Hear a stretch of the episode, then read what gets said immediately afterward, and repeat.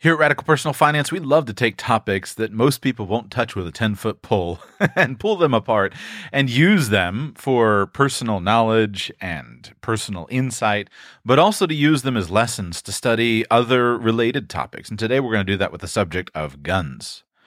Quite frankly, a gun can be a wonderful, wonderful investment. In fact, it's actually very hard to lose money with the purchase of a gun unless you do it the wrong way. I'm going to tell you today some ideas on how you can do it in an intelligent and practical way. In the world of investing, people frequently talk about things that have intrinsic value. Uh, this often comes up when talking about monetary theory. Many people get frustrated with fiat currencies like the US dollar and like the euro, or like basically every modern currency around the world, and say, well, it doesn't have any intrinsic value. And so they like to compare that to something like a gold or silver coin and say, well, at least the gold and silver coin has an intrinsic value, a value of the metal. And although I will concede that a gold or silver coin has a little bit more intrinsic value than something like a $20 bill, I don't actually buy that argument because I can't do a lot with a gold or silver coin. I don't know what intrinsic value means, but I can say it doesn't have much practical value. That gold or silver coin serves no purpose other than to sit there. Now, of course, my friends in the hard money camp will quickly say, well, Joshua, you can make a beautiful piece of jewelry with gold. That's true. Or you can use silver in industrial purposes. That's true. But it can't do that for me. I don't take coins and turn them into jewelry. I don't take silver coins and turn them into electric doodads or electronic doodads. I can't do anything with it. It doesn't help me in any way. So, really, it doesn't have that much intrinsic value to me. If I'm starving and I've got a gold coin, well, guess what? I'll get rid of the gold coin and buy some food. If I'm thirsty and I have no water, I'll get rid of the gold coin and I'll trade it for water to save my life. It doesn't have that much intrinsic value.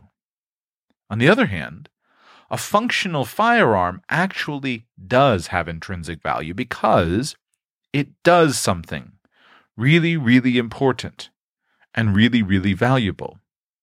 And this is the case with many tools that we face in our life. A tool that can be used, a shovel, has intrinsic value. It can perform the function of digging a hole. A hammer has an intrinsic value. It can perform the function of banging in a nail. A chainsaw has intrinsic value. It can perform the function of cutting down wood. A car has intrinsic value. It can perform the function of transporting you and your goods from one place to another. But most of those things are not quite regulated the way that a gun is. And most of those things are not quite so portable as a gun is. And most of those things don't quite perform the same functional value that a gun does. So, a gun is something that has true intrinsic value. Now, you better think ahead and recognize that if you don't have any ammunition to load into that gun, it doesn't have that much value, but still, ammunition is much easier to come by than guns. And so, they're a really, really good and interesting investment. Now, there are downsides to guns, of course. They are, in many countries of the world, heavily regulated. It's hard to get them across a national border. Uh, there are other assets that have many benefits that are superior to guns in that regard. You can load up some di- Bitcoin in a digital wallet, memorize all of your security keys, and that Bitcoin can be carried across any border in the world for you to use. That's what's so valuable about something like a, a cryptocurrency. So a gun is hard to get across a national border, but it's actually maybe not that hard the U.S. government and the Mexicans seem to have a good deal of sending some back and forth from one party to the other across our southern Mexican border. So you should be able to figure that out if you ever had to figure that out. One of the benefits of a gun in terms of its monetary value, it's durable, relatively small, it can be stored without any significant trouble. You can tuck it aside and stick it away for a long time. It doesn't, as long as it's stored properly, it doesn't fall apart, it doesn't stop working, it doesn't pose any danger to anybody if it's stored away. So that's a benefit. A disadvantage is, of course, that a gun is very subject to political risk. And in this case, it shares. it shares the stage in terms of political risk with most other assets. The president of your country can start talking about new tariffs, and all of a sudden, your investments can plummet in value. It's called political risk.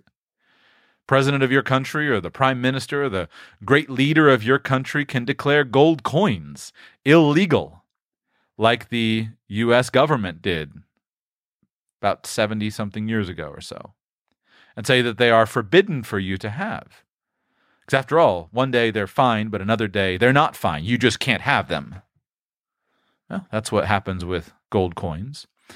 And of course, there are other things that can happen. Bitcoin or other cryptocurrencies would face similar political risk, and guns face that exact same political risk. Because after all, the government of your country or your state might wake up someday and decide, you know what, a standard capacity magazine for your firearm that you have plenty of that's um, very useful to you and sits locked in your safe.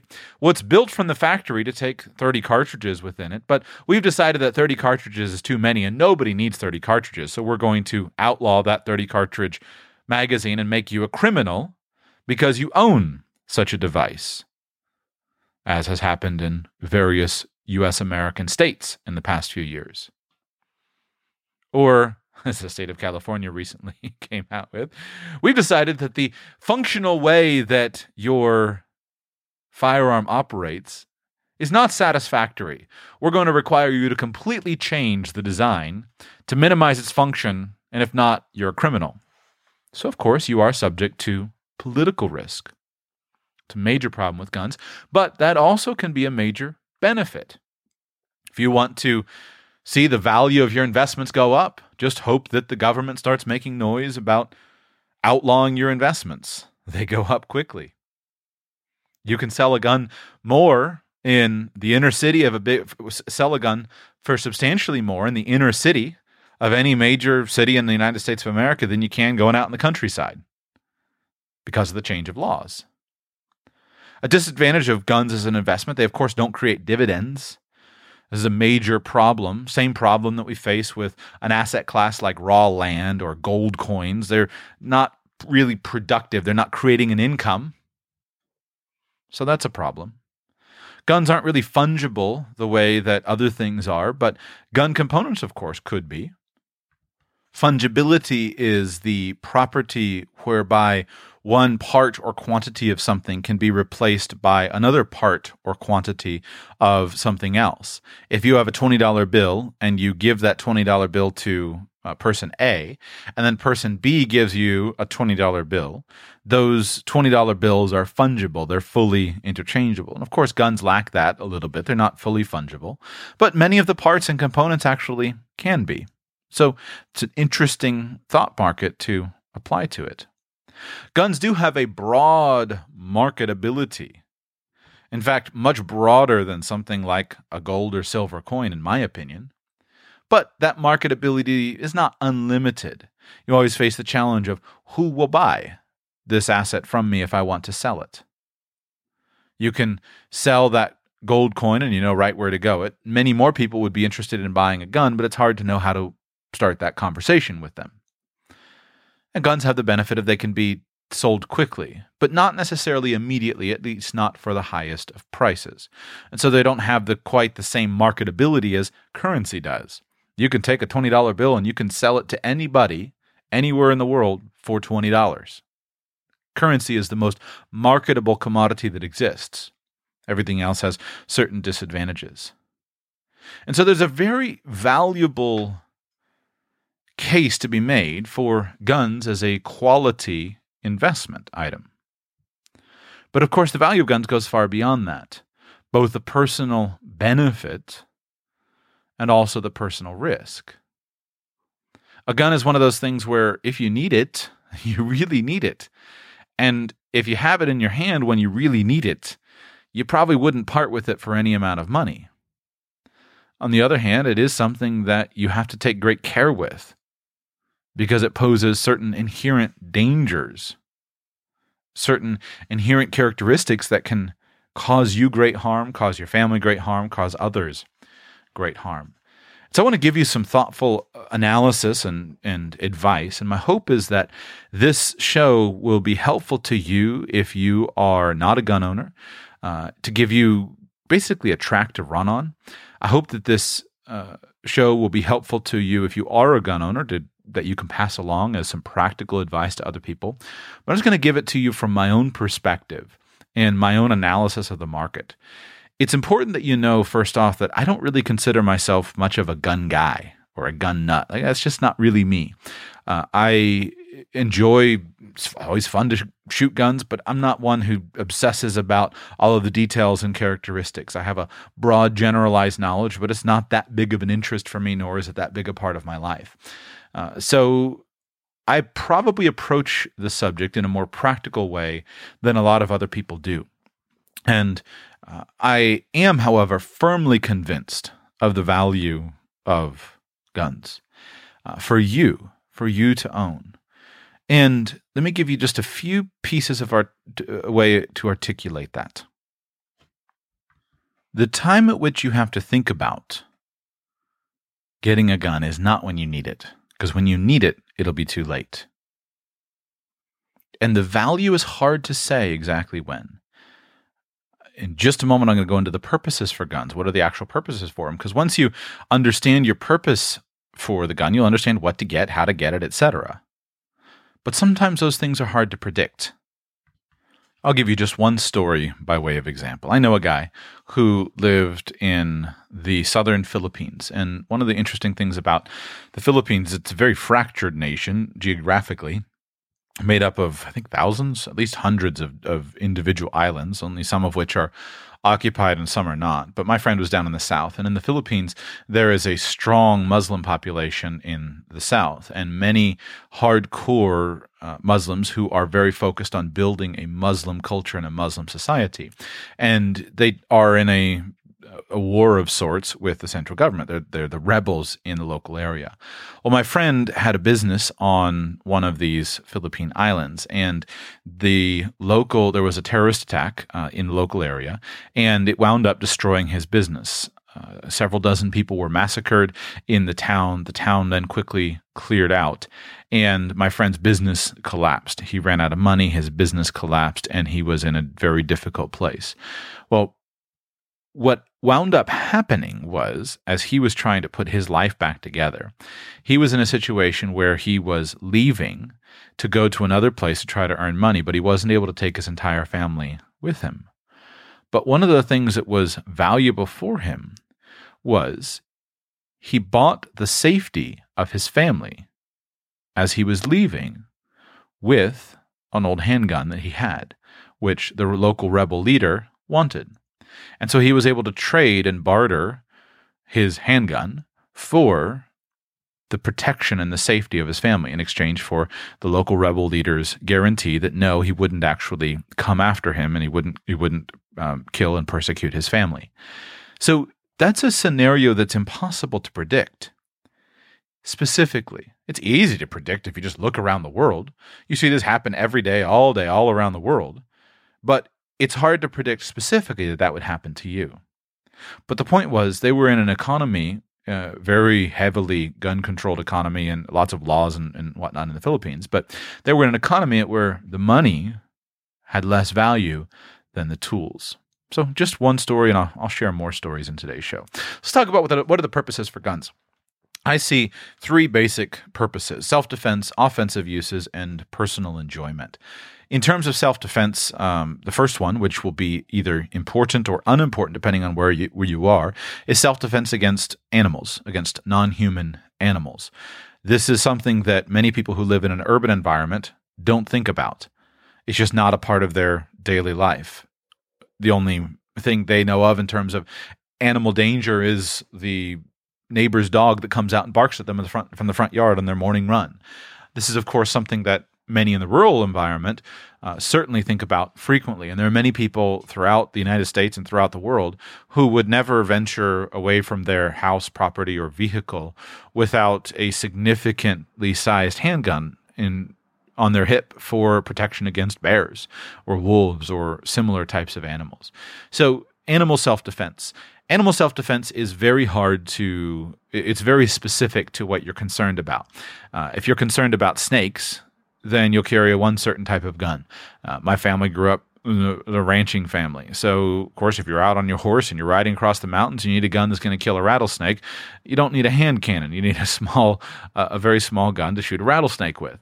But that's very different than if you're in bear country and you need to protect yourself against a bear. I am incompetent to give advice on that subject, and so that's not a significant. Uh, factor for me and for this show. If you are worried about that, you'll of course uh, make your own decisions. Self defense, the second category is against individual criminals, either random or specific uh, threats to your life. Now, if you have specific threats to your life, if at all possible, I'd encourage you to eliminate the cause of those threats. I've never been threatened by a local gang war- warlord who wants to say, Well, Joshua, I'm going to come and get you because I'm messing with his business. I'm not involved in that, and I hope that you're not involved in that either.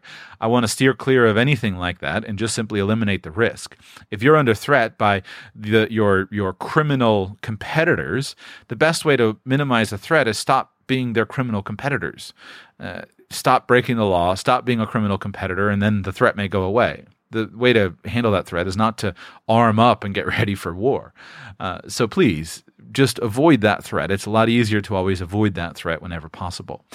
Uh, the individual criminals that would be more uh, appropriate to consider are either random acts where you're riding the train to work and some guy comes out and starts attacking people. Uh, you are teaching in a school and some guy comes in and starts shooting people. You are accosted on a dark alley, um, similar types of things. Somebody is angry at you on the highway and runs you down and starts to attack you. Or if perhaps you're being targeted due to your uh, opinion. You're you've been exercising your rights to free speech, and now you're being targeted by the the racists or the fascists or the whomever you want are going to be targeted by. Those are legitimate threats, and they need to be taken carefully. So, self defense for against individual criminals is probably one of the major reasons that people uh, purchase a gun. Probably the major reason. I think you should also consider the importance of self defense against government agents. Uh, your most deadly force in the world, the force that will always kill the most people, is always the government. If we were to go back and do an accounting of the last century from 1900 to 1999, uh, you would find that the government killed far more people than individual non government sanctioned criminals did. Uh, the estimate, the estimate that I use by Professor Rudolph Rummel from uh, the University of Hawaii, he estimated after dedicating his entire career to studying it, studying the subject, he estimated that the governments of the world were responsible for 262 million murders during the 20th century. So 262 million people were murdered by government. That does not include, that number does not include the number killed during war. So that doesn't include officially declared war. That doesn't include World War One. It doesn't include World War Two. That doesn't include the Civil War in the United States. That number is flat out government murder against their people. He coined the term democide to refer to this, and the word democide includes, uh, it's defined as the murder of any person or people by a government, including genocide, politicide, and mass murder. And he specifically uses the term murder in that estimate. Now, you can go and research those statistics, but when I look at people who are concerned, rightly, as they should be, about the murder of a dozen or, or a couple dozen people or uh, a hundred people here and there, I mourn for those. But I always keep in the back of my head the fact of 262 million murders. That's the death toll that we can lay squarely at the feet of government. Now, various governments, of course, are better or are worse at this. I think many of us, and of course, the bulk of the listening audience of Radical Personal Finance is U.S. American. Many of us who are U.S. Americans would like to think that we are without guilt in this regard, but we are certainly not without guilt. We have the blood of many hundreds of thousands of people on our hands. But I must concede and confess that I was a little bit uh, taken aback at the gall of the last few weeks as the United States of America is embroiled in an argument over gun control. I was a little bit taken aback to read the output from the Chinese news agencies, the government news agencies, recommending that the United States of America should just simply remove all the guns from their people after all, mass shootings don't happen in China. um, well, as one who has a particular interest in the tens of millions of people murdered by the Chinese government, I would have to say that uh, there have been plenty of mass shootings in China. A similar thing. the, the leader of Iran, a similar thing. Well, so I'm someone who takes a bit of an interest in the tens of thousands of people. I don't know if it's hundreds of thousands or millions, but at, at, the very conservative tens of thousands of people murdered by the Iranian government, I would have to take a little bit of an issue with the fact of the. Uh, uh, I'd have to take a bit of an issue with that. And I trust my fellow U.S. American citizens very much. I trust the US government very, very little. Mm, so, self defense against animal, animals, individual criminals, and government agents. Those are the purposes for guns in terms of a self defense scenario. On terms of offensive uses, you have, of course, the hunting of animals, the intentional going out and hunting and harvesting of animals, or prosecuting a crime or war. Uh, my hope would be that you would never be involved in prosecuting a crime, uh, and my hope would be that you and I would never be involved in prosecuting a war. However, I have to concede that it is a possibility, and especially I think it is important to maintain the authority and the, the sheer strength in the people so that the government doesn't go to war, because you may have to go someday and keep your national government from going to war.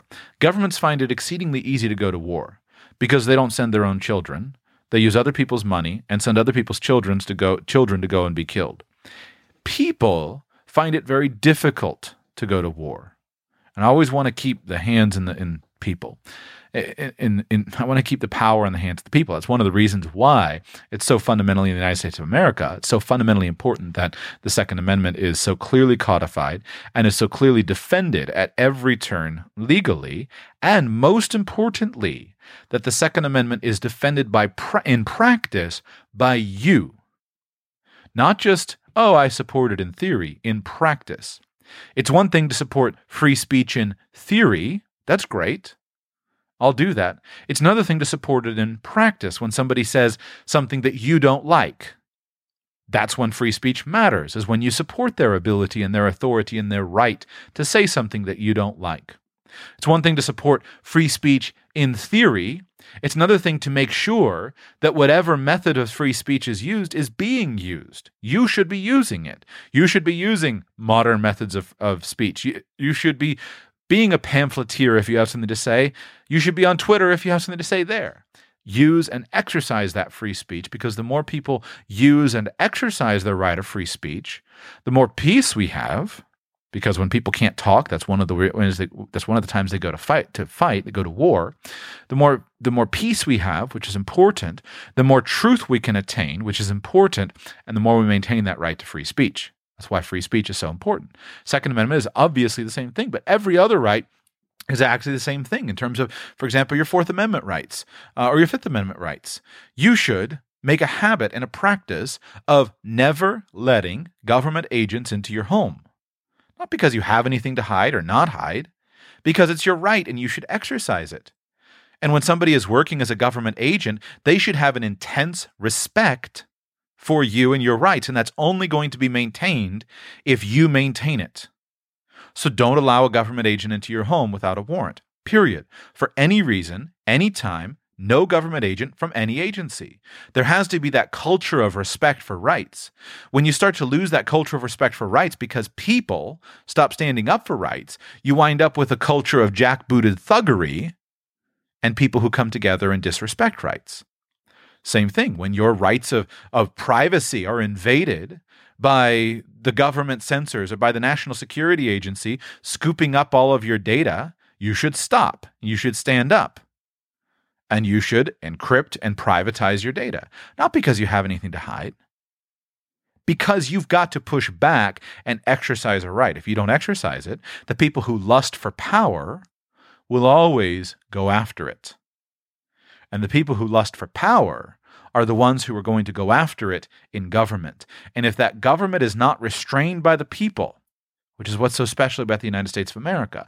If the government is not restrained by the people, that the power is in the people, the sovereignty is in the people, you're not a subject of the king, I'm not a subject of the queen, I'm not a loyal subject of anybody. The sovereignty is in the people, and the people temporarily grant to a government entity for specific limited purposes some of their sovereignty and authority. But it's an ongoing battle. And in the thousands of years of recorded history that we have to look back at, you should never slow down, should never stop fighting for liberty. And I use fighting there metaphorically. I don't want to fight with violence. I want to fight with ideas. Because the advance of liberty is never certain. The final category of the purpose for guns is, of course, personal enjoyment. Sport shooting, it's a hobby. You enjoy um, going and shooting three gun matches or what, skeet shooting or whatever you do. Uh, you enjoy collecting them or you enjoy investing in them, in them. And there are certainly some interesting collections that can be put together, and there's certainly some interesting guns that could be invested in. Uh, but I'm not going to be going into those esoteric areas here today. I'm talking about normal people. I'm going to lay out for you an approach that I consider to be very practical that will help to fulfill some of these goals but to do it in the way that is the most practical, not to go to the extreme scenario. We're not going to go immediately to the fact, well, my government's going to come and kill me, so I need to go ahead and, and, and be prepared to fight a war against them. No, that would be silly, uh, especially if you're in the United States. That would be relatively silly. Uh, doesn't mean you shouldn't be prepared for that, but that shouldn't be thing number one. It's, it's a low, lower level of threat right now. Now, if you were living in South Africa, or if you were living in the Philippines, or if you were living in uh, Iran, this threat is different. And you, of course, would have to, uh, or Syria, you would have to, of course, go through it yourself and, and perform your own analysis. So I'm going to give you a budget. I'm going to start with very, very inexpensive and talk about just the functional, practical thing. The most likely reason for you to need and use a gun would be to protect yourself and defend yourself against a random criminal attack or a random animal attack. That would be the most likely def- uh, reason in which most people need a gun. And that's one of the most important ones to prepare for because, because guns are a phenomenal equalizer, especially for the weak, especially for the old, especially for the young, and especially for women. Guns are the great equalizer. And that's why it's what's so powerful about them. Without a gun, size and strength and physical vigor will generally win. I'm a I'm a large man. Most people, if we got into a physical confrontation and they didn't have superior skills, most people would lose just simply due to the virtue of my size and my strength. Would lose in a physical confrontation. If you're young or you're old or you're a woman uh, or you're physically frail, you would lose. And that's how it was for a very long time throughout history until the gun was created. And the gun gives a 75 year old grandmother the ability to not be a victim to three young, strong thugs who want to attack her and steal her purse or break into her house. A gun gives a weak 18 year old girl the ability to defend herself against a large, aggressive man. And so, no matter how young you are, how old you are, how frail you are, you have the ability to bring slightly more equal odds, which is why it's so fundamentally important that the weak and the young and the old and the frail have the means of self defense in order to minimize the aggression by those who want to go out and commit crime. Now, of course, you couldn't guarantee anything. Somebody who was trained and somebody who worked at it could certainly take a gun away from somebody or could certainly press through it even regardless. You have no guarantee in anything in life, and a superior army can defeat an inferior army, even though that inferior army is well prepared. It happens all the time. But in the most normal, common circumstances of life, the gun is the equalizer. And so, on the lowest budget, I think the most sensible thing here, the cheapest, most reliable, sensible gun that will provide that would give 80% of the effect and the usefulness of guns for most scenarios is a simple, snub nosed revolver, either in a caliber called 38 Special or 357 Magnum revolver. If you're on a budget, if you're young, if you're broke, if you're old, if you don't have a lot of money, and you just need a simple uh, gun to protect yourself against a random criminal attack or, I guess, a random animal attack as well, a snub nose revolver is probably your ideal solution. You can purchase one new for 300, 350, 400 bucks. Uh, you can purchase one on the used market for two to three hundred dollars. And the revolver is really special because it gives you good, decent firepower. Usually it'll be either five or six shots. gives you good, decent firepower uh, without being too heavy or too hard to deal with. The operation of a revolver is very simple for anybody to learn, and there's very few things that could possibly go wrong with it. Just about any time you want to make a gun go bang, if you have a revolver, you squeeze the trigger and the gun goes bang. If the gun doesn't go bang, you just squeeze the trigger again, and the problem gets rotated out of your way, and the next cartridge goes bang. Sometimes with semi automatic handguns, which are wonderful, I'll get to that in a moment, sometimes with semi automatic handguns, they don't go bang for various reasons. And when you're learning how to use one, you have to learn a drill of how to clear a malfunction, how to seat the magazine, how to fix the problem, but that requires extra training. But anybody in the world, a frail 75 year old grandmother who's never held a gun in her life, can pick up a revolver, squeeze the trigger, and make it go bang. They're fundamentally simple and they're fundamentally reliable. As a handgun, one of the great benefits of a revolver is its versatility. It can go with you into places where you're really not going to take a rifle. The AR 15 is a wonderful platform for a carbine, which is a small rifle, but you're not going to take it with you most places. But a small handgun, a small revolver, will go with you to most places. It has enough firepower to be useful and effective. A 38 special or a 357 Magnum uh, size of cartridge is very effective. For years, that was the exact cartridge that the local police officer would carry. The exact gun and cartridge. Carry a Smith and Wesson revolver, usually not a snub nose, and I'll explain that in just a moment, but a Smith and Wesson revolver. Or the FBI for years would carry 38 caliber revolvers. They're very effective, very very useful. Now, what I'd recommend for the first one is to start with something small that can be concealed. And so a snub nose is just a, a slang term that would refer to something with a small barrel, about a two inch barrel. You can get a revolver in a two inch barrel, a four inch barrel, a six inch barrel. You can get one with an 11 inch barrel.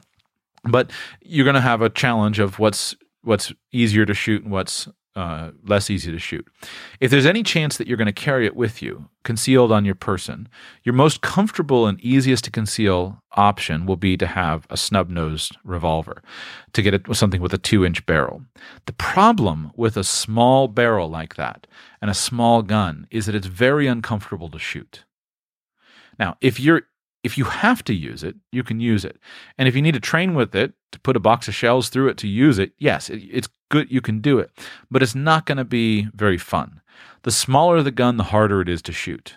The bigger the gun, usually, the easier it is to shoot.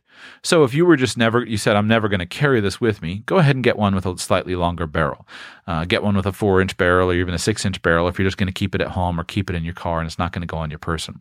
You can still effectively conceal it on your person with a four inch barrel, and it'd be much more comfortable for you to shoot. The best thing here is, with the best advantage to a revolver is to get maximum bang for the buck. Yes, pun intended. Maximum bang for the buck. With a couple hundred dollars, you can get a good quality, serviceable revolver that will protect you and protect your life in a circumstance where you're being attacked by a person or if you face the risk by an animal. Uh, animals do attack. There was a woman last year that was killed by a couple of pit bulls uh, that her neighbor uh, owned. So I think you should be prepared for that as well. But uh, uh, for a few hundred bucks, you are going to be well squared away. Another another great thing about a revolver is it doesn't require a lot of extra accessories. Generally, of course, with a revolver, um, you don't need to buy a whole bunch of extra magazines. There are ways that you could learn to load it more quickly than individually putting shells in one at a time. Uh, but you can pick up a speed loader if that's what you want to have. You can pick those up inexpensively, and you don't need too many of them. So, a couple of boxes of cartridges, a revolver, a good holster, and maybe a speed loader or two is about all you need. And so, total, you're in it for 250 bucks, 250 to 300 dollars. If you're looking for the most sensible way to uh, purchase your first gun, I think that's the best way to go. If you have the opportunity, uh, purchase. I think it's in your best interest to purchase uh, a 357 Magnum size instead of a 38. Uh, if you're new to guns, all these different numbers refer to uh, the size of the actual cartridge that you insert into the gun. And a 357 Magnum uh, cartridge has the same diameter as a 38 special, but it's a little bit bigger. So you can shoot if you have a 357 Magnum revolver, you can shoot 357 Magnum cartridges. You can also shoot 38 special cartridges in that same gun. If you have a 38 special revolver, you can only shoot 38 special size cartridges. Uh, you can't shoot the larger 357 Magnum. The 357 Magnum is slightly more powerful. It has more powder, and so the guns are built a little bit stronger which might be a disadvantage because it would be a little bit heavier, but it would be built stronger, and that can be of help. So, what most many people do is they'll buy the 357 Magnum, they'll shoot 38 special cartridges out of it while training, uh, because it's a little bit easier to shoot. And then they'll keep their 357 Magnum cartridges in it for self defense if they ever needed to. While you're at it, make sure that you buy some quality self defense ammunition. Don't just buy the cheapest stuff that you can get down at Walmart. Buy some quality self defense ammunition. Usually, this will be uh, what's called a hollow point bullet, which is a bullet that's designed to come apart when it goes into your attacker and to cause maximum damage to them without going through them. Uh, if you're just shooting ball ammo, which cheap stuff that you usually would use when you're training, there's a big risk that if you shoot somebody, that you will not just go into their body, but you go through their body, the bullet, and it won't cause maximum damage and may not stop them. So purchase some quality self-defense ammo. But if you're looking for just the simplest way to own a gun uh, that is simple, reliable, start with a revolver. That's my first recommendation for you. Financially, it is very hard for you to go wrong. You'll always be able to sell that for what you have in it. You probably won't be able to sell it for a profit because these are essentially a commodity, but you'll always be able to sell it for what you have in it, which is really helpful. One final tip that I think is at least, I guess, worth considering. Uh, if you're shopping, I wouldn't make this a do or die, but if you're shopping, if you have the choice, when you're if you're actually shopping for a new one, you'll have a choice of different kinds of metal. You can buy a titanium revolver, which is very very light. That's really nice if you're going to carry it every day. Uh, makes it a little bit harder to shoot because it's lighter, and a heavier gun is easier to shoot because the weight of the gun will compensate a little bit for the power of the cartridge uh, when it explodes. so you would have a choice for that. But you'll also have a choice between buying something that's silver or chrome or black. If you're choosing, I think there's a very small argument that is, in my mind, persuasive about uh, buying a black one. Uh, when I read last year, I read the book that I profiled on the show called Arrest Proof Yourself. One of the comments that that particular author made in his book as a criminal defense attorney, he said that he thought that the ideal gun for anybody to carry for self defense was a black snub nose revolver. The great thing about a black snub nose revolver is it's not a threatening um, gun if you're ever in court. If you ever shoot somebody in self defense, you're standing in front of a jury. If you're in there with some giant tricked out hand cannon, perhaps the prosecuting attorney would try to paint you as some kind of lunatic nut that goes around wanting to kill people. Uh, it's hard to make that claim about somebody who just carries a simple revolver. And one of the other benefits that he said about having a black one is many times these kinds of circum these kinds of of uh, events would happen in, at night in the dark. And a black revolver is very hard to see at night. So if you wind up pulling it because you feel threatened, but you don't wind up pulling the trigger because you realize, no, it's actually not a threat and you choose not to shoot, then you run a lower risk of other people seeing it, which means maybe the your actual draw would be never come to the attention of law enforcement, never come attention to the prosecuting attorney, but it would also help you to run, run a lower risk of being accused or charged with brandishing the weapon because fewer people would have been able to see it just simply because it was black. I thought that was a good enough ar- a good argument. Not a good enough argument necessarily to go and sell a silver colored gun to get a black one, but if you're buying another one, uh, a black one sounds good. So something like if you're looking for a particular one to look at, something like Ruger's LCR, which stands for Light Compact Revolver, in 357 Magnum, um, probably around 300 to 350 bucks. You can get cheaper ones. Great gun for you to get. You won't lose your money. Next, if you have a little bit of money and or want to spend a little bit more money or you'd like to have a gun with more capabilities and you're willing to put in a little extra time for training or if you'd like to gun to have a gun that's just more comfortable to shoot, then I think your either next purchase or ideal first purchase would be a semi-automatic uh, compact or uh, mid-size pistol. In my mind, you can't go wrong with a Glock 19 there are many gun people who want to constantly argue about these things, but for non gun people, let me explain essentially how it works. There are so many high quality handguns today. There are many inexpensive high quality handguns today. But the one that has come out on top with decades of history is the handgun designed by a manufacturer called Glock. They have proven again and again and again that their handguns are extremely reliable, are extremely effective. Some people don't like them because they're partly made out of plastic polymers, but they are effective, and there is a giant marketplace available for them specifically. The way that the Glock platform works, some of the gun parts are slightly interchangeable.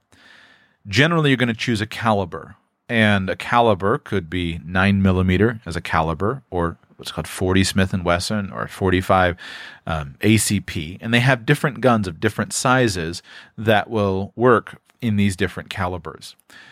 You could, if you buy a large one, the large one will of course be the most uh, fun and easy to shoot. You'll shoot it the best because it has a longer barrel, and it'll be very comfortable to shoot. So in nine millimeter, which I think is probably the best one to go with.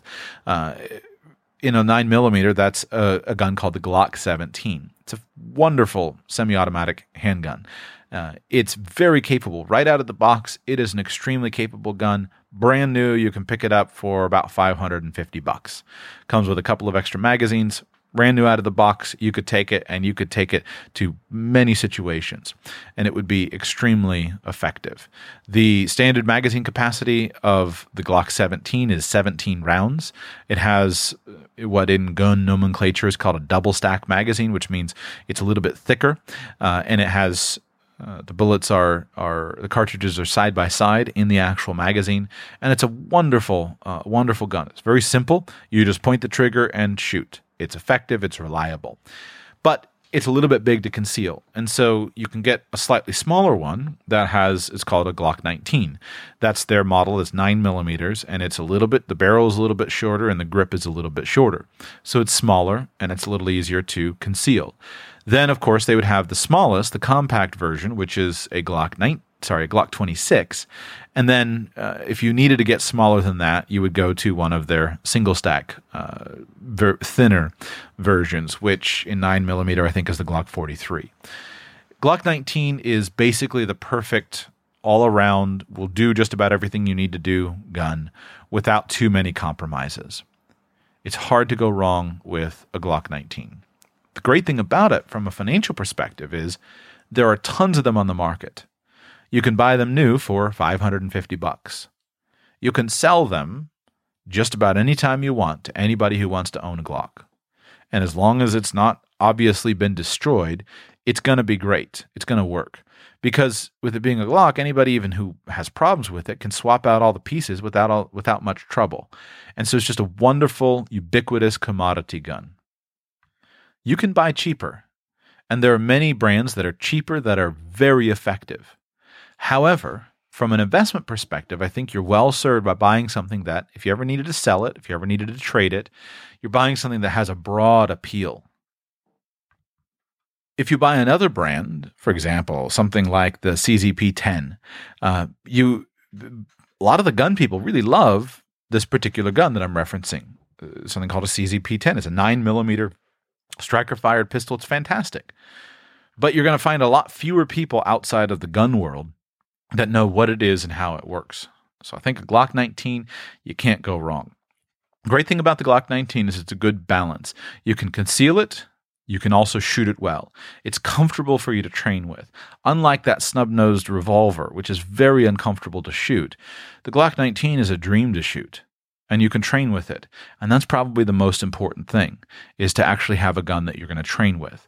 So consider that being your next option what I'm essentially trying to do for you is create what gun people like to refer to as just the five gun challenge. If you if you only had five guns, what would you do? And then from there, it's up to you.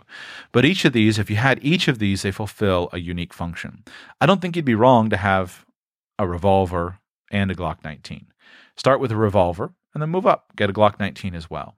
After that, I think your next gun should either be a Ruger 1022 or an AR 15. Let me explain the differences uh, a Ruger 1022 is a 22 caliber uh, rifle. It's a very small, very lightweight rifle. There are other good brands of rifle. I'm just telling you what is ubiquitous, and I like to have stuff that can has an easy resale value. I like to have stuff that there are tons of parts for. Some people, that's why I'm not a gun guy. I don't want to have something that's weird and interesting. I want to have the standard thing. If I'm going to drive a pickup truck, I want an F 150. If I'm going to drive a car, I want a Toyota Corolla. Uh, just give me what everybody else has and let me go about my business. The Ruger 1022 is a wonderful 22 caliber rifle. It is semi automatic, it's effective, it's, and it can be made to be all kinds of different things. There I don't want to say millions. I, I would guess, without looking up numbers, I would say there are millions of them out there in the marketplace. But a Ruger 1022 is very inexpensive. And with it being a 22 caliber rifle, it's inexpensive to buy and it's inexpensive to shoot. It's also easy to use to train people, to train yourself, and to train other people to use a rifle. You can go out in your backyard with a box of 22 uh, cartridges and you can shoot all afternoon and you're out of pocket a dollar or two. It, it, it's not it's so inexpensive to shoot a 22 caliber rifle. It's much more painful to shoot a larger rifle in terms of the cost of ammunition. And a 22 caliber rifle is one of the most versatile uh, useful weapons that you can own. You can use it, of course, to uh, uh, kill small game. You could use it in self defense. You could certainly kill somebody with a 22 caliber rifle, but you'll use it and learn the skills of uh, effective riflery, the effective ability to use a rifle. Uh, it's two to three hundred bucks to buy a new one, depending on whether you buy a black one or a or a, a wooden color wooden one or whatever version you buy, whether you buy a stainless steel barrel or not. There's a little bit of range, but they're ubiquitous and they're wonderful weapons.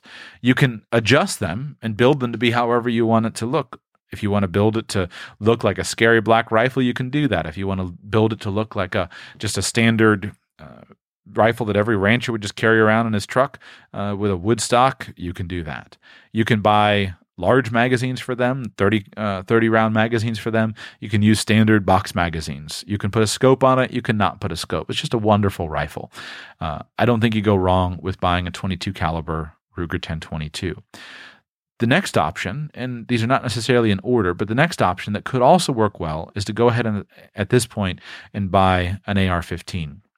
An AR 15 is a wonderful rifle platform. Uh, I'm intending to release to you an entire show on the AR 15 platform because I get so annoyed with hearing people yell about it without actually understanding what it is. The AR 15 is a wonderful, wonderfully effective rifle. In short, it is frequently referred to as a modern sporting rifle because that was how it was originally designed. The AR 15 rifle was designed in about 1945 by a man named Eugene Stoner. And uh, he designed it for the civilian marketplace to be a versatile rifle, a versatile sporting rifle. And it was designed around uh, a, a a caliber called the, uh, the either 5.56 millimeter NATO or 2.223 uh, uh, Remington caliber, which is a which is a small um, which is a small, uh, relatively small bullet size. Uh, it was later adapted and taken on by the U.S. military, where it became the famous M16 rifle that has been used by the U.S. military for many decades. But it was first designed for the civilian marketplace. When the rifle uh, Stoner went on. He left Armalite. He sold. The, they sold the patents to Colt, who who continued to produce it. But what's happened is in the last couple of decades, especially the last decade, the AR-15 marketplace has been completely uh, open to competition. And there are so many people that have been creating AR-15s and so the the range of accessories and the range of parts and the range of quality of all the different parts of the rifle have been it's just been phenomenal. It's it's it's it's incredible. And so you can take an AR-15 and you can transform it for many tasks for just about any task that you need. Uh, now it has some disadvantages. For example, the AR 15 platform shooting the standard 5.56 millimeter NATO bullet or the 223 Remington bullet is too small to be effective as a large game uh, uh, rifle. It would be too small to be effective at shooting a deer, for example. You generally want a larger rifle round for that. It's a relatively small round, but it's very effective for hunting. Many people use it for hunting. It's also very effective and can be adjusted for many different approaches to effective self defense. Uh, and the AR-15, because it has so many different ways that it can be adjusted, you can do something like add in a 22 caliber conversion kit. And so, if you want to train with the rifle, if you didn't want to buy both a Ruger 1022 and an AR-15, you can go ahead and purchase an AR-15 and then convert it with a 22 caliber conversion kit, so it can shoot less expensive ammo. Uh, because the actual size, the the diameter of the bullet of a of the standard rifle is the same as the 22. It just has more the the the the large the normal AR-15 cartridge simply has more powder, which makes it comes out as more velocity, but it's a lot more expensive uh, to shoot. So an AR-15 is a wonderful first rifle, and I think you should have one. I really do. I think you should have probably a couple. Uh, AR-15 has certain limitations. It's not going to be a, a, tremendous long-range rifle. Uh, it's not going to punch through cover if you ever needed it in war. There's a reason why the uh, older battle rifles from the military were always built on a larger caliber bullet, but it's just a great gun. And today, there's never been a better time to buy one uh, because it's so inexpensive. You can get a new AR 15 for about 500 fifty to seven hundred bucks. Now you can spend a couple thousand bucks on one, depending on how fancy of a one that you buy. But you can get a great rifle at a great price, and it's just a wonderful rifle. So I encourage if you don't own an AR-15, go ahead and get one. And if you don't own one, get one today, so that you can practice shooting with it. And that way, if the legislatures do change any laws, that you already have one. And most importantly, get one so that you can go ahead and teach other people how to shoot with it and dispense with some of the mystique of the AR 15 rifle. I'm appalled at, at, so much of the commentary that I see about the AR 15 rifle specifically. It's just apparent that people have never shot one. They don't know how it works, they don't know what makes it good, they don't know what its disadvantages are. It's appalling. And you see it all the time on the news, etc. So go get yourself one, use it, and then take your friends out and, uh, and uh, teach them to shoot. It's a whole lot more effective for you to take a, a, friend of yours who doesn't like guns or is scared of guns, take them out with an AR 15 and teach them how to shoot it. That's a whole lot more effective than arguing about gun control legislation online. Next, and finally, or sorry, next two um, uh, weapons would be get yourself a shotgun. It's hard to go wrong with a Remington 870 shotgun, basically the standard uh, pump action shotgun. The wonderful thing, again, about the Remington 870 is it's the ubiquitous gun of shotguns. There are tons of them out there. You can buy a good one in the used marketplace, you can buy a good new one. They're relatively inexpensive. But while you're shopping, pick up a couple of barrels. Pick up a short barrel and a long barrel. Pick up a short barrel to use if you needed to use it as a home defense gun or, or uh, around your house and pick up a long barrel so you can take it and use it to shoot skeet or to shoot birds or to shoot animals or whatever you're hunting for. The great thing about a shotgun is the variety of ammunition that you can use for it. Everything from deer hunting with a slug to uh, buckshot to bird shot you've got so many different choices. You can even shoot all kinds of interesting novelty rounds out of your uh, out of your Remington. So get yourself a shotgun that uh, and get a couple of barrels for it that are interchangeable and learn how to use them. Uh, a shotgun is one of the most useful, uh, imposing weapons. If you are dealing in a situation, you know, uh, it's funny. A few years ago, there were a bunch of riots in London, and, and, and the number one selling thing in London at the time was baseball bats. People were buying baseball bats to try to protect themselves from rioters. Well, sorry, but I don't want to stand with a baseball bat and try to protect myself from rioters. I'm going to turn tail and run the other direction. Um, but I'd be happy to stand outside of my car or my house or my store and people are marching through lighting stuff on fire. I'd be happy to stand there with a shotgun, and most people will make a tour around it. And uh, I think it's a very effective persuader.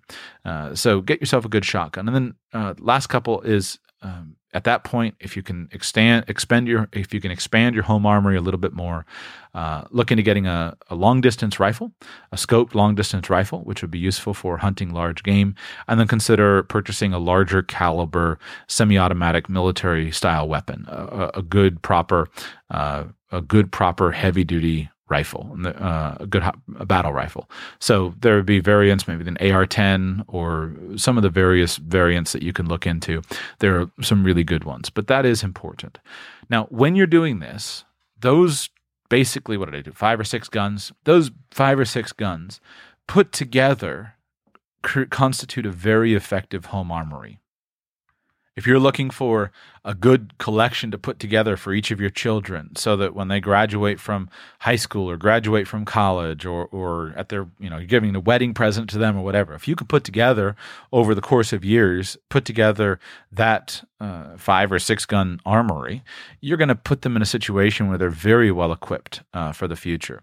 And they're very well equipped for all of those strategies. In that home armory that I outlined, you have very effective uh, guns to protect yourself from animals, to protect yourself from criminals, and to protect yourself from government agents. You have very effective guns for the offensive use of hunting animals and for prosecuting a war if you ever have to be involved in one. And you have very effective guns for personal enjoyment that you can use for sport shooting. Uh, and in terms of collecting, those aren't really going to be collector pieces, but at least you're going to have a decent investment in the value of those guns it's hard, unless you destroy them, it's hard for their value to go down. Because if you can sell them into the secondary market, you're always going to find someone that's, uh, that's more willing to pay a little bit more to be able to buy them from a private party versus buying them from a dealer. If you buy firearms from a dealer, then you have to do all of the required federal paperwork, which means you wind up filling out forms, you wind up having background checks done on you, etc. Now, uh, there are a bunch of laws restricting the power of the federal government to um, uh, to to use that data, to store that data, and to use it to build lists and registries of gun owners. But I think you and should always be skeptical and always be a little bit paranoid about that. There's simply too much strong history to look at throughout history of registration and uh, um, registration that is used to then later as a disarmament technique. Uh, many people are rightly paranoid about that. I don't know how to say, well, you should be paranoid about all of it, but I would say that you should not purchase all of your firearms through a uh, federal firearms dealer. I think it's good to buy some of them in the private party, and uh, you should be willing to pay a little bit more in the private party. Now, let's talk about briefly about accessories, and then let's talk about risks because it's important to recognize that guns fundamentally can be very dangerous. So we have to manage and mitigate those risks, and it's important that your investment not wind up killing you. That is one thing that a gun is very effective at that a gold coin or a, uh, a stock certificate may not be so effective at. Uh, with regard to accessories, once you have a basic home armory put together, the power is in the accessories and the power is in your personal skill.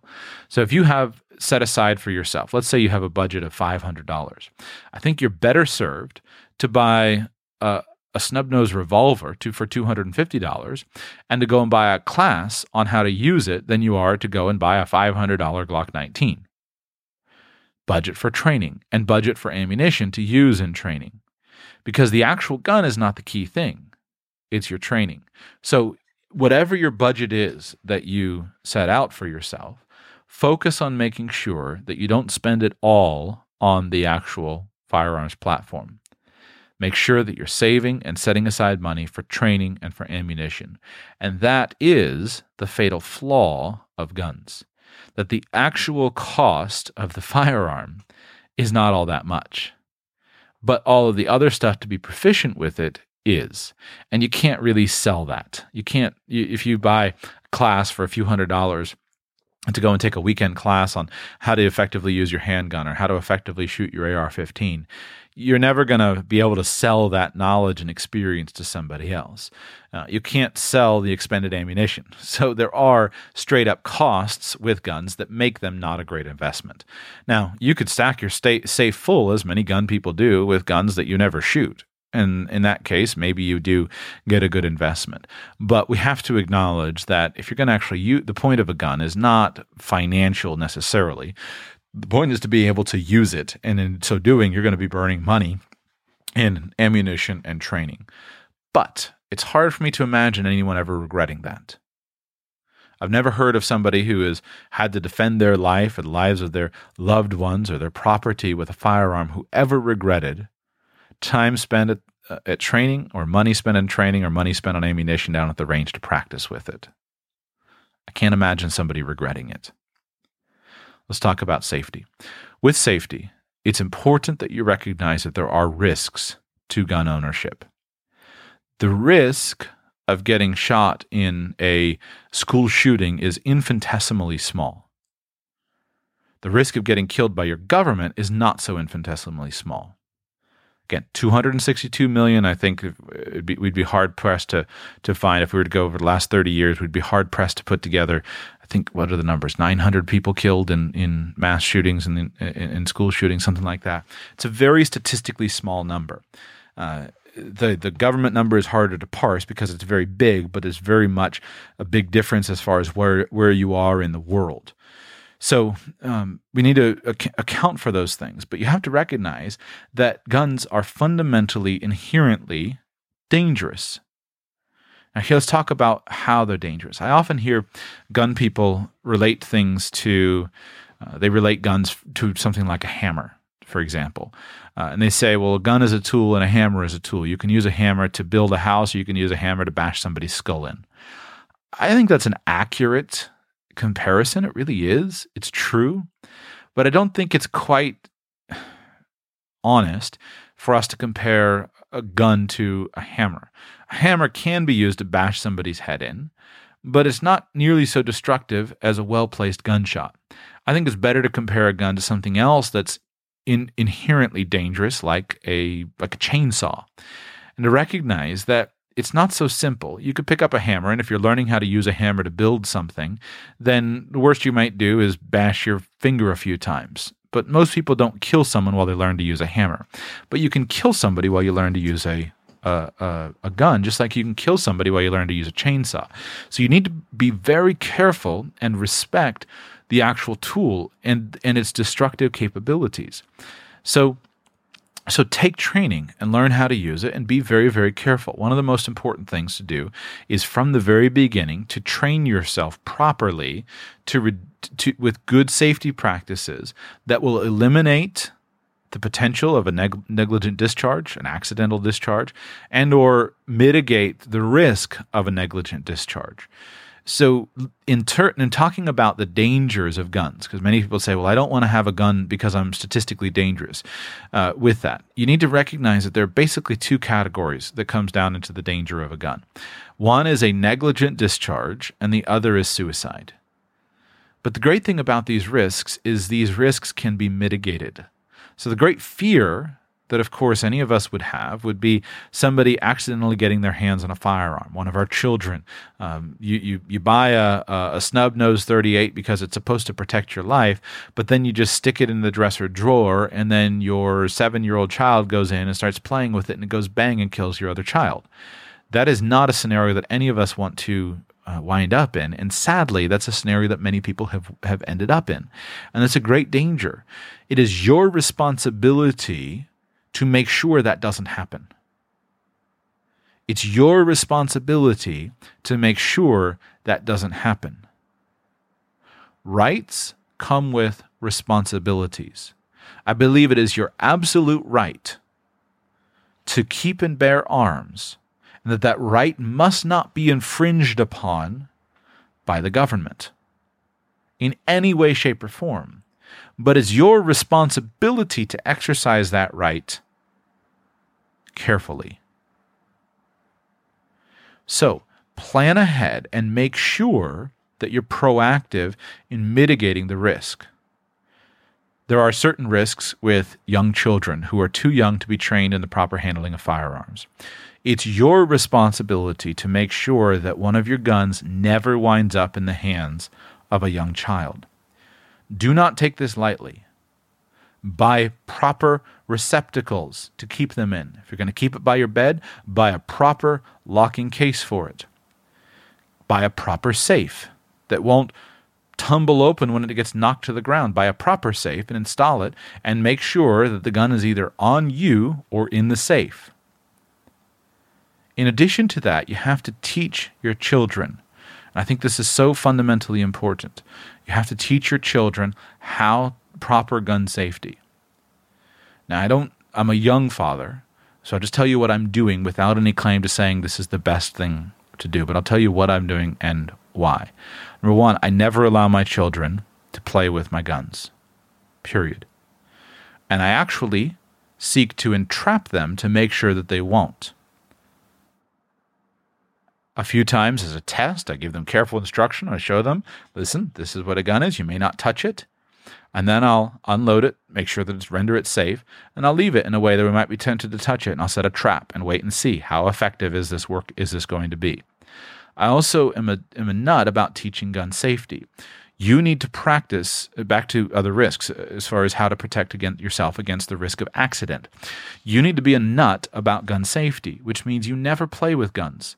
You always practice safe unloading. You're very, very careful with where you're pointing it. You keep your finger off the trigger. Just like a chainsaw is entirely safe, a gun is entirely safe until you touch it, until you turn it on. You can have an AR 15 with a 30 round magazine loaded up, locked, cocked, and ready to go. You can put it in a safe and it'll sit there for hundreds or thousands of years and it'll nothing will change to it. It will never become unsafe until you touch it and start waving it around. Just like a chainsaw can be loaded with gasoline, it can be sharpened and ready to go. You can have that thing ready to go with a, with a pull of the cord and it'll fire up. And it's nothing unsafe at all about it. It'll sit there for, for thousands of years and never turn itself on. But the instant you turn it on, you've got a deadly weapon. And so you got to deal with guns in exactly the same way. Take them seriously. Practice the fundamentals of gun safety. Practice the rules of gun safety. And don't ever allow an exception of any kind for any reason. That's got to be your attitude. And if you'll do that, you'll, number one, remove the risk of a negligent discharge just in gun handling, and you'll lower the risk of a negligent discharge if it did happen, actually harming somebody. Back to children. Keep your guns locked up away from your children, but not forever. Teach your children how to use guns and ensure with them that they practice good rules of gun safety. That they learn how to shoot and they learn how to shoot effectively, and then instill them a moral calculation of when you shoot and when you don't shoot. One of my biggest concerns for me is that I want to make sure that I never lose my sensitivity to the horror of violence, to the horror of war. I don't ever want to feed the animal side of my soul to say I'm going to glory in violence. And so, for me personally, I don't watch um, uh, violent sports. I don't watch boxing. I don't watch MMA. I don't want to feed my bloodlust of, of combat. I don't uh, watch violent movies. I don't want to, especially not if the violence is glorified. It's kind of like nudity, for example. There's a way that you can watch a movie that contains nudity in which the story wouldn't be told the right way without nudity. I'm not scared of nudity. But I want I want nudity to presented the way be presented the way that it is in Schindler's List, not in a way that glorifies and sexualizes the nudity in and of itself. Same thing with violence. I'm not scared of violence, but I want to make sure that violence is always horrible and awful and presented as repulsive, not as attractive. And I think we need to do the same thing with our children. We need to expose our children to violence. I'm not opposed to martial arts uh, in this meaning, not specific. I'm not opposed to uh, somebody learning how to fight, fight effectively. I think that's important. But that fighting cannot be disconnected. The violence cannot be disconnected with the moral foundation of right and wrong. People like to make fun about when people after a shooting when someone talks about violent video games. I don't see why you can make how you can make fun of it.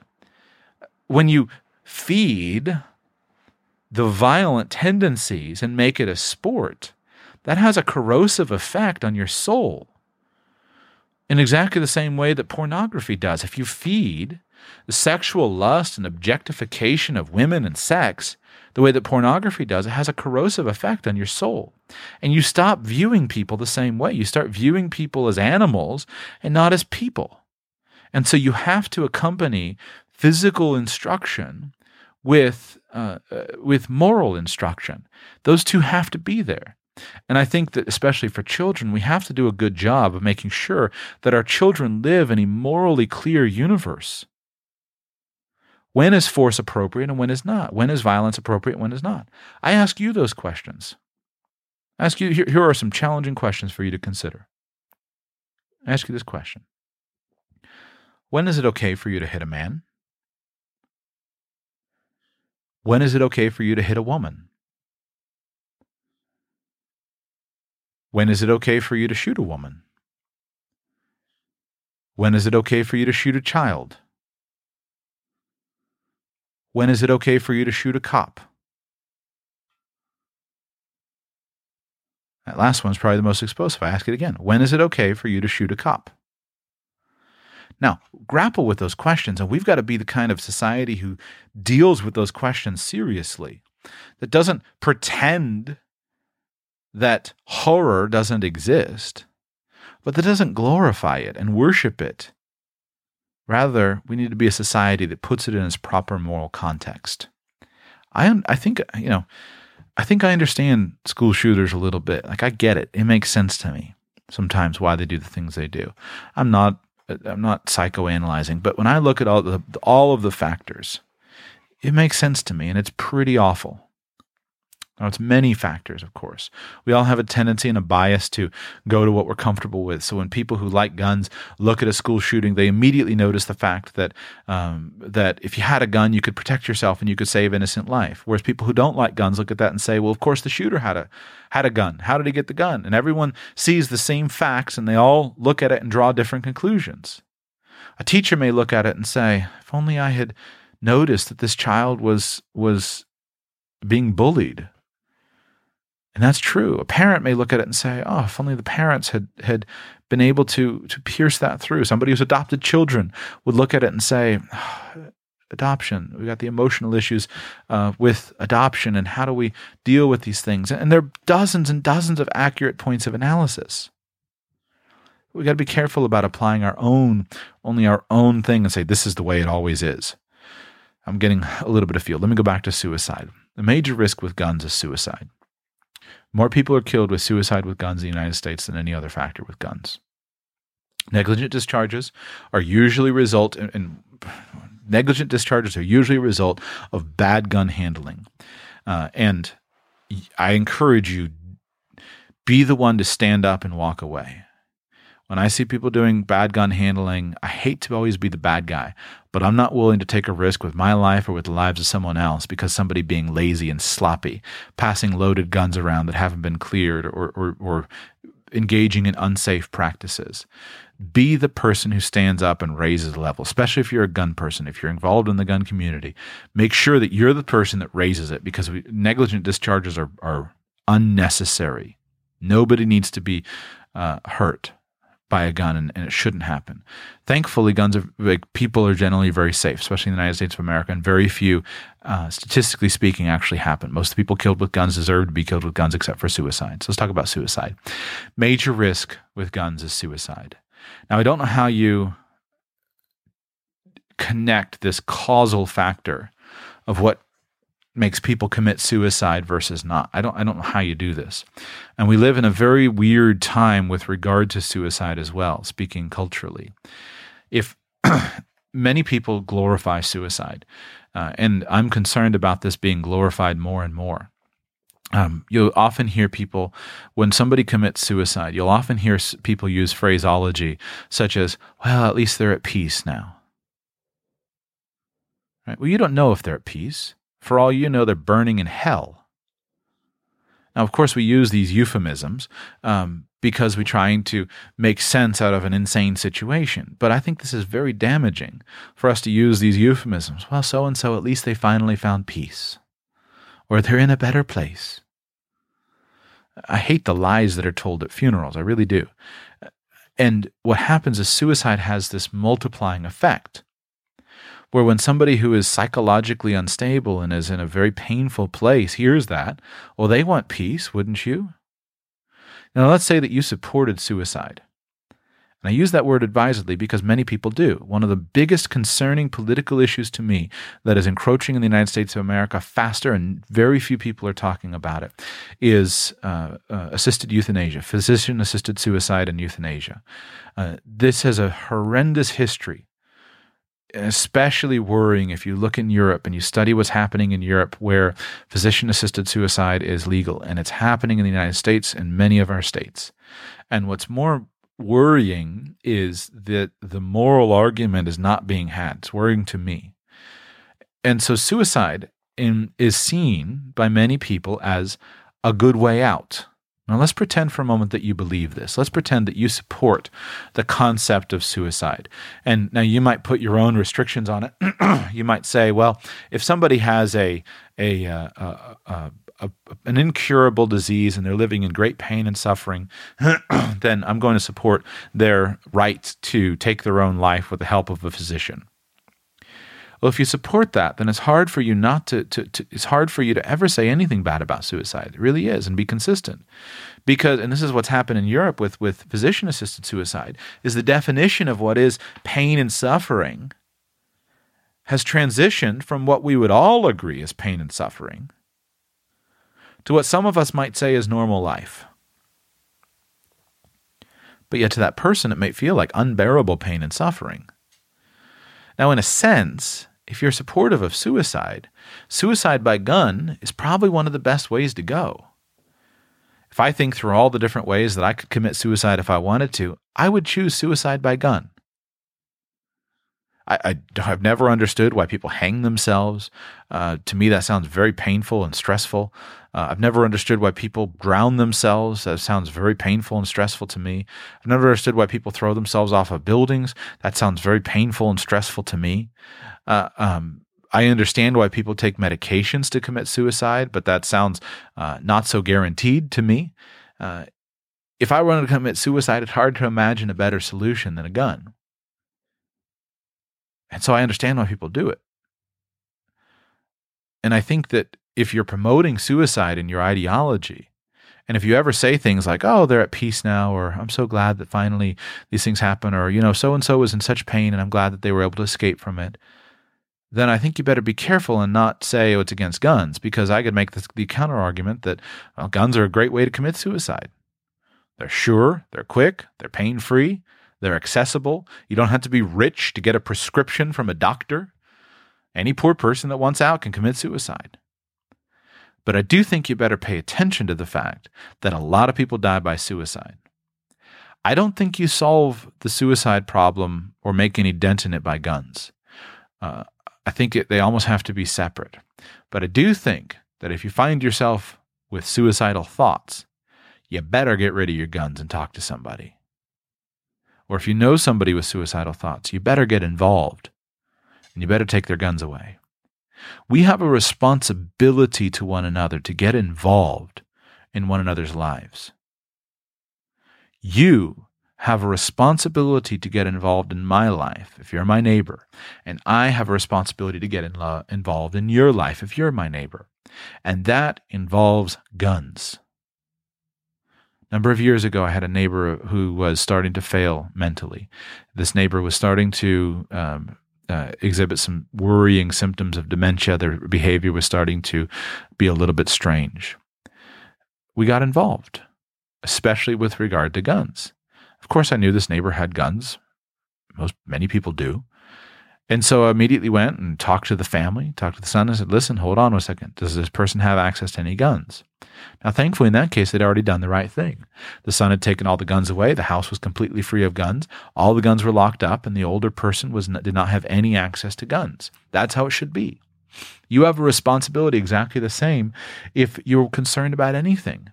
If you if your neighbor is is suicidal and they're talking to you, you have a responsibility to get involved. Now, I don't know how to cut this politically. And this is the great challenge, is because I'm very uncomfortable with the federal government designating what is mental illness and what's not. I don't have much confidence these days in the, in the practice of psychiatry and psychology. Uh, I used to have a high opinion of these practices. No disrespect intended to those of you who are engaged in this, but I go to zero now. In my mind, you're at zero and you've got a lot of work to do. Because I've seen the damage that's happening in people's lives because of psychiatry and psych. I always get messed up saying, "Oh, well, yes, in fact." You know, I have a family member. Well, yes, in fact, sir, you should take a knife and slice your penis off and mutilate your body. And yes, we're all going to love you and support you. I'm sorry, but I, you're at zero in my book, and you got to build it up. I know I have a few good psychiatrists in the audience just like I've got to deal with the financial planning industry. But the point is, I'm not real comfortable with a giant bureaucracy stating what is and isn't mental illness. I'm not real comfortable with the same people that believe that the President of the United States or the Vice President of the United States is mentally ill and who've lobbied that allegation again and again and again, saying that uh, that uh, uh, somebody can't have access to a gun. I'm not real comfortable with that. I'm not real comfortable in a society that says that that uh, when you think that Jesus talks to you, then you're mentally ill. Well, we can have that debate. It's a worthwhile debate. We can have it in a formal discuss- setting, and we could talk about it. But it's a worthy debate, and I'm not so comfortable with people saying what for th- millions of people is an integral part of their life over thousands of years, well documented, saying, well, this is a mental illness doesn't inspire a lot of confidence. Governments are very bad at most things. They're very good at killing people. What else do they do this good? I don't know. It's hard to say. But they're very bad at most things, and adjudicating mental illness is not one of those things. But you and I can observe what's going on. And I do think that if there is a role for government, it should support individuals who are going to get involved. You know what's happening in your life. You know what's happening in your wife's life. You know what's happening in your brother's life. You know what's happening in your neighbor's life. And it's your responsibility to get involved. Now, I think my, one of my hopes that comes out of this Parkland shooting is hopefully people will even go to another level. There were a lot of people that got involved and did the right thing. And it just shows you cannot trust government agents, period. Now, it's not that they're necessarily untrustworthy. Thank you to the, I know many of you who are listen are government agents, but the the systems don't work. They work very rarely. Just like self-protection. The police have no legal duty to protect you. Did you know that?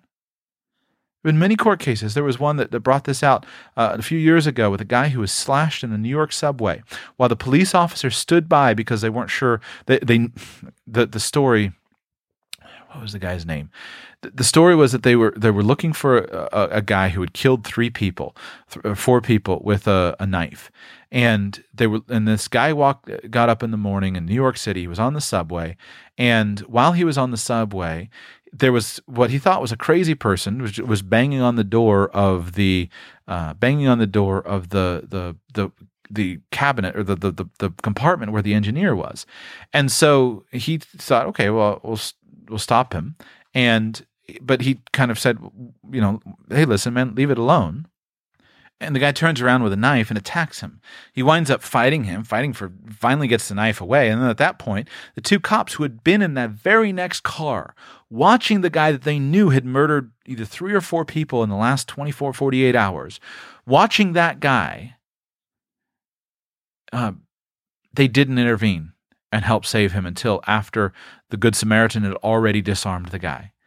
So uh, they also didn't offer him medical aid. One of his fellow subway passengers offered him medical aid, and then he wound up suing them. He sued the police, the the, the NYPD, for I forget what the exact charge was that he that he gave, but the court order indicated the police have no special legal duty to protect you.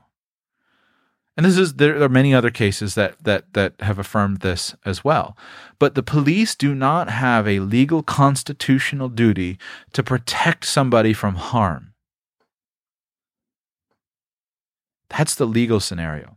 Now, thankfully, there are many men and women who get up every day and put on a badge and a gun and go to work, and their reason for doing that is to protect others. But there's not a legal duty.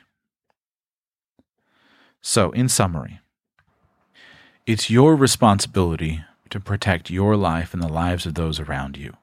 Nobody will care about them more than you as we saw with the recent Parkland shooting. Thankfully, there were many police officers who eventually did come in and, and try to put a stop to the situation, but there were also police officers that didn't. Now, let me ask you a question. Let's say that you're in that situation. If you have the means of defense, and this is your student, or your classmate, or your children, are you going to care enough to get involved and stop the carnage? I think you are. So you have the responsibility to protect yourself. You have the responsibility to protect others. You have the responsibility to exercise your rights and means of self defense. And thankfully, you can do it. And although I don't know exactly how the money will work out in the long run, there's a pretty good investment case that those guns will be useful. Guns are one of those investments, however, that you kind of hope doesn't work out. I really hope that a mutual fund goes up in value, and I'm not real happy when it goes down. But man, I hope I never have to use a gun. And I'm sure you do too. But if you ever do, or if you ever need it, for the worst case, your national government is coming after you and 40 million of your fellow citizens, or 10 million of your fellow citizens, or 5 million of your fellow citizens, or 50,000 of your fellow citizens, even those unlikely cases, we have abundant historical evidence to demonstrate that there's a good reason to prepare for those. So act and arm yourself accordingly. I hope that the show has been useful for you. Hope it's been practical. Uh, I try to do keep things that are practical and interesting. Uh, so my hope is that it's practical to you, and don't get distracted by other things I didn't talk about. I was going to talk about force multipliers and. Um, anyway, I'll skip it for now. I was trying to make this about investments, but I should have done more on magazines and, and scopes and night vision and all the rest of the stuff, but we'll save that for some other discussion. Snub Nose 38, Glock 19, Ruger 1022, AR 15, Remington 870, scoped long distance rifle, and a 308 um, battle rifle. That is the start of a good home armory, and that is the start of a good collection that you'll be proud to have hopefully you'll never use, and you'll pass it down to your great great grandchildren, who all talk to each other about how wise you were and how overly paranoid you were, and are thankful that you were. Thank you for listening to today's show, you radical you. Before you go, I have one question for you. Was there an idea in today's show that helped you? Were you inspired? Were you motivated? Did you get an idea on how you can earn more or spend less money or invest more wisely or perhaps protect yourself from catastrophe and insulate yourself from financial disaster or just improve your life and your lifestyle? Well, if so, I have three requests for you. Number one, take action. Listening doesn't improve your life. Doing, however, can revolutionize your life. Number two, take the idea or concept that you learned from me and go and teach somebody else. If you want to really learn something, go and teach it to others. That ripple effect of you to someone else will systematically transform your life and the lives of all those around you. Number three, if you thought there was financial value in what you just heard, I'd ask you to come by and pay for it at radicalpersonalfinance.com slash patron. Now, however much you want to pay, that's up to you. But if the show is worth a dollar a month, come by radicalpersonalfinance.com slash patron and sign up to support the show at a dollar a month. If the show is worth $20 a month to you, I'd be happy to have your $20. Hey, if it's $1,000 a month, write me a check. Don't send it to me on Patreon, but I'd be happy to have that as well. Radicalpersonalfinance.com slash patron is where you can do that. Thank you.